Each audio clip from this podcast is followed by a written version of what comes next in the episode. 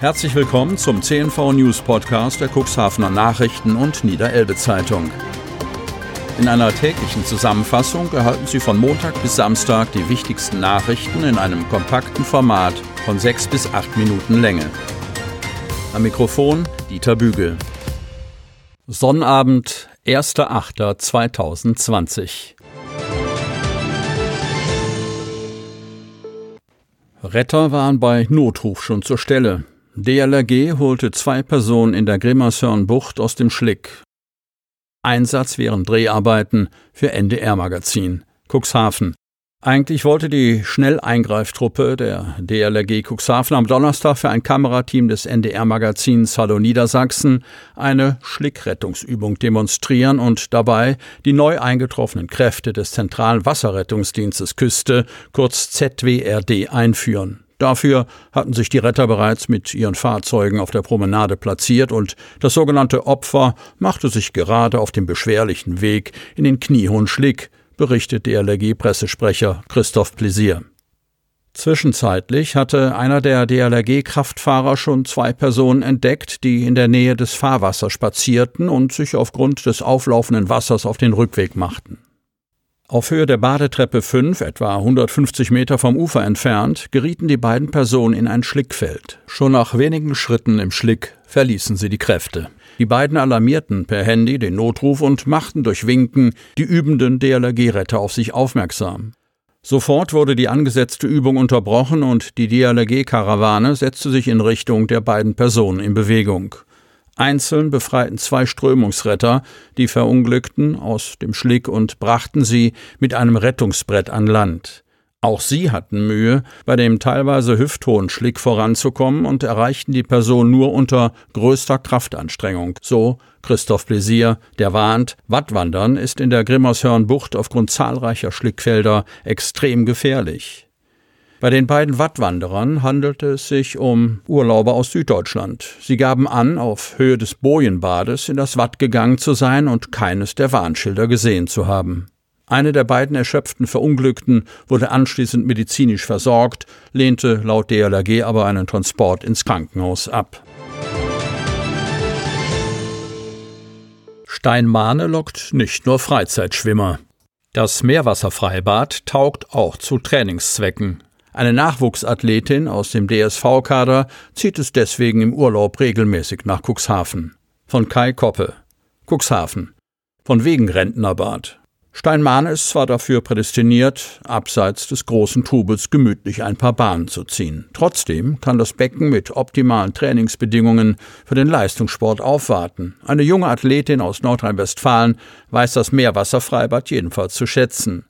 Selina Springer gehört zu den Nachwuchshoffnungen im deutschen Schwimmkader und hat auf ihrer Domain der Kurzbahn bereits den deutschen Altersklassenrekord aufgestellt. Seit zehn Jahren macht die 14-Jährige mit ihrer Familie in Cuxhaven Urlaub. Inzwischen auch deswegen, weil sie vor Ort Trainingsbedingungen vorfindet, die größeren Sportbädern in kaum etwas nachstehen. Entscheidend ist dabei die Bahnlänge. Mit einer Größe von 50 mal 25 Metern erfüllt Steinmahne die Olympiastandards und befindet sich darüber hinaus noch unter freiem Himmel. Im gesamten Elbe-Weser-Dreieck gäbe es nicht ein einziges vergleichbares Bad, betont Frank Oehne, Vorsitzender des Fördervereins Freibad Steinmahne, der darauf spekuliert, dass es der Jungschwimmerin gelungen ist, bei den Trainingsrunden im Becken am Deich an ihrer persönlichen Bestzeit zu schrauben. Zum Opferfest. Der Landrat appelliert an die Vernunft. Kreis Cuxhaven. Seit mittlerweile mehr als drei Wochen gibt es im Kreis Cuxhaven keine bestätigten Neuinfektionen mit dem Coronavirus. Die Zahl stagniert bei 376 offiziellen Fällen. Kein Grund, unvorsichtig zu werden, meint Landrat Kai-Uwe Bielefeld. Anlass für seinen Appell ist das bevorstehende Opferfest der Muslime. Damit erinnern sie an die Bereitschaft Abrahams, seinen Sohn zu opfern. Im Gedenken daran wird traditionell geschlachtet und das Fleisch an Arme und Bedürftige verteilt. Gefeiert wird vom 30. Juli bis zum 3. August. Landrat Bielefeld bittet, alle Menschen beim muslimischen Opferfest unter Corona-Bedingungen die Hygieneregeln einzuhalten, um so Infektionen zu vermeiden. Gleichzeitig erinnert er an die geltenden Verordnungen.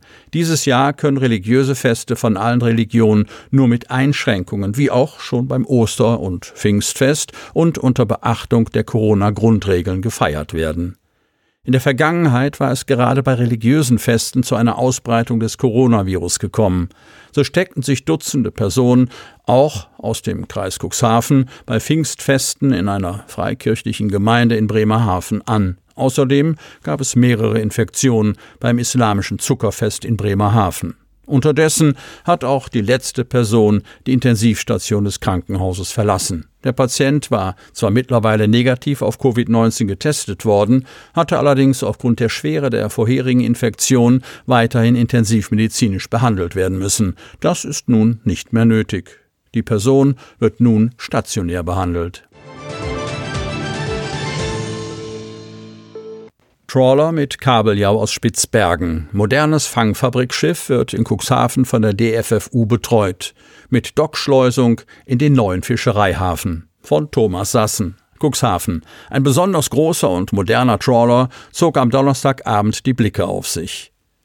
Nach kurzem Stopp am Helgoländer Kai wurde die Lodairo, 86 Meter lang und 16 Meter breit, mit einer Dockschleusung in den neuen Fischereihafen verlegt. Dort wird das Fangfabrikschiff seit Freitag gelöscht. Nach Auskunft von Haraldur Sohn, dem Chef der Reederei DFFU in Cuxhaven, hat das Schiff mit dem spanischen Heimathafen Vigo unter Spitzbergen Kabeljau gefangen. 500 bis 600 Tonnen dieser Filetware werden jetzt im Auftrag der DFFU am Kühlhaus gelöscht. Endlich wieder Programm im Kulturbistro. Kubi der Lebenshilfe hat eine lange Corona-Pause hinter sich. Wieder Frühstücksbuffet und Mittagstisch. Cuxhaven. Das Warten hat ein Ende, denn am Montag, 3. August, öffnet das Kubi wieder. Bedingt durch die Corona-Krise hatte das beliebte Bistro der Lebenshilfe Cuxhaven im März schließen müssen. Am Montag stehen das Frühstücksbuffet und auch der täglich wechselnde Mittagstisch wieder für hungrige Gäste bereit.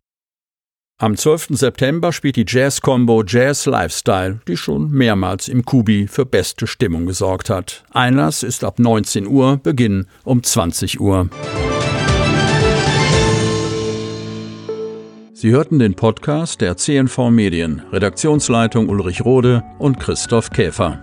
Produktion Rocket Audio Production.